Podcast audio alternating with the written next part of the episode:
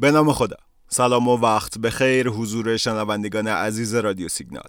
محمد رضا مکرم هستم و قرار امروز دوشنبه 25 بهمن اتفاقات بازار بورس تهران رو تا اینجای هفته با هم تحلیل و بررسی کنیم و ببینیم چه خبره.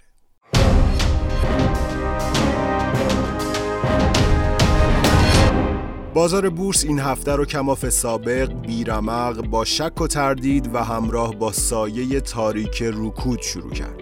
شنبه 23 بهمن در اولین روز کاری هفته شاخص در ابتدای تایم معاملاتی یه ذره رشد کرد. اما خب روال طبیعی بازار فعلا اینطوریه که هر گونه رشدی با شدت گرفتن فشار ارزها ها پاسخ داده میشه.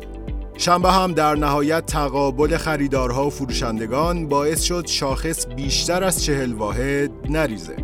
داستان غمانگیز خروج پول سهامداران حقیقی این هفته هم پرقدرت ادامه داره. شنبه حدود 265 میلیارد تومان نقدینگی حقیقی از بورس خارج شد که نمادهای بزرگ و ساز با خروج 210 میلیارد تومان بیشترین سهم خروج نقدینگی حقیقی رو داشتن. عامل دیگه ای که در واقع تکمیل کننده ی تصویر رکود در بازار میزان ارزش معاملات خورده که متاسفانه این هفته هم در پایینترین سطح خودش در حدود 2500 میلیارد تومان کار رو شروع کرد.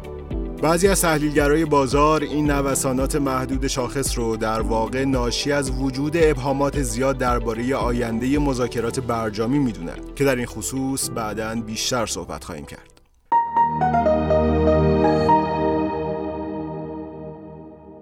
خب فکر می‌کنم دیگه راحت بشه پیش بینی کرد که یک شنبه ها شرایط معاملات بدتر از شنبه ها نباشه بهتر نیست. اگه تاریخچه معاملات بورس در چند ماه اخیر رو بررسی کنین متوجه میشین که یک شنبه ها به طور عجیبی شاهد افزایش توان فروش در کلیت بازاری. دیروز یک شنبه 24 بهمن هم از این قاعده مستثنا نبود. دیروز در حالی که 71 درصد نمادهای بازار با کاهش قیمت روبرو شدند و تعداد صفحه فروش ها دو برابر صفحه خریدها شد شاخص کل 8000 واحد ریخ و دوباره بعد از یک هفته سطح 1 میلیون هزار واحد رو به پایین شکست دیروز برای 11 همین روز متوالی شاهد خروج نقدینگی حقیقی ها به ارزش 352 میلیارد تومان بودیم که نمادهای تجلی، فولاد، بپاس، اتکای و فملی بیشترین میزان خروج نقدینگی حقیقی رو داشتند.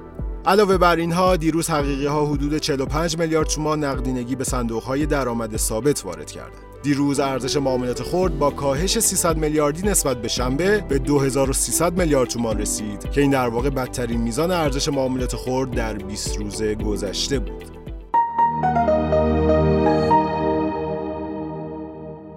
می‌تونم بگم با این شرایط اقتصادی و با این حجم از تورم واقعا هیچ سنفی به اندازه سهامداران مال و سرمایهشون رو مفت نمیفروشن. شما بازار خودرو و مسکن رو بررسی کنین.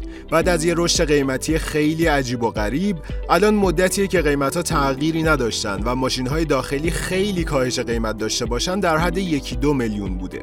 اما فقط این سهامداران که به دلایل مختلف مثل خسته شدن از روند نزولی و رهایی از استرس های روحی روانی حقیقتا آتیش می‌زنن به سرمایهشون و تو این سطوح از بازار خارج میشن. میشه گفت فروش های در این سطوح آنچنان دلایل بنیادی نداره.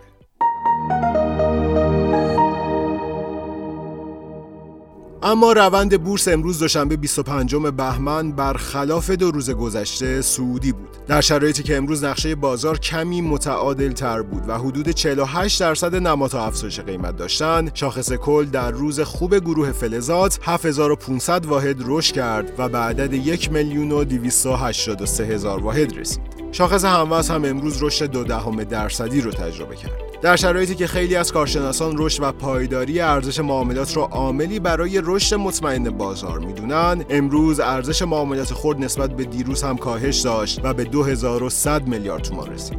امروز 168 میلیارد تومان نقدینگی حقیقی از بازار خارج شد که نمادهای فملی و گردش میتکو و شطران بیشترین میزان خروج پول حقیقی رو داشتند.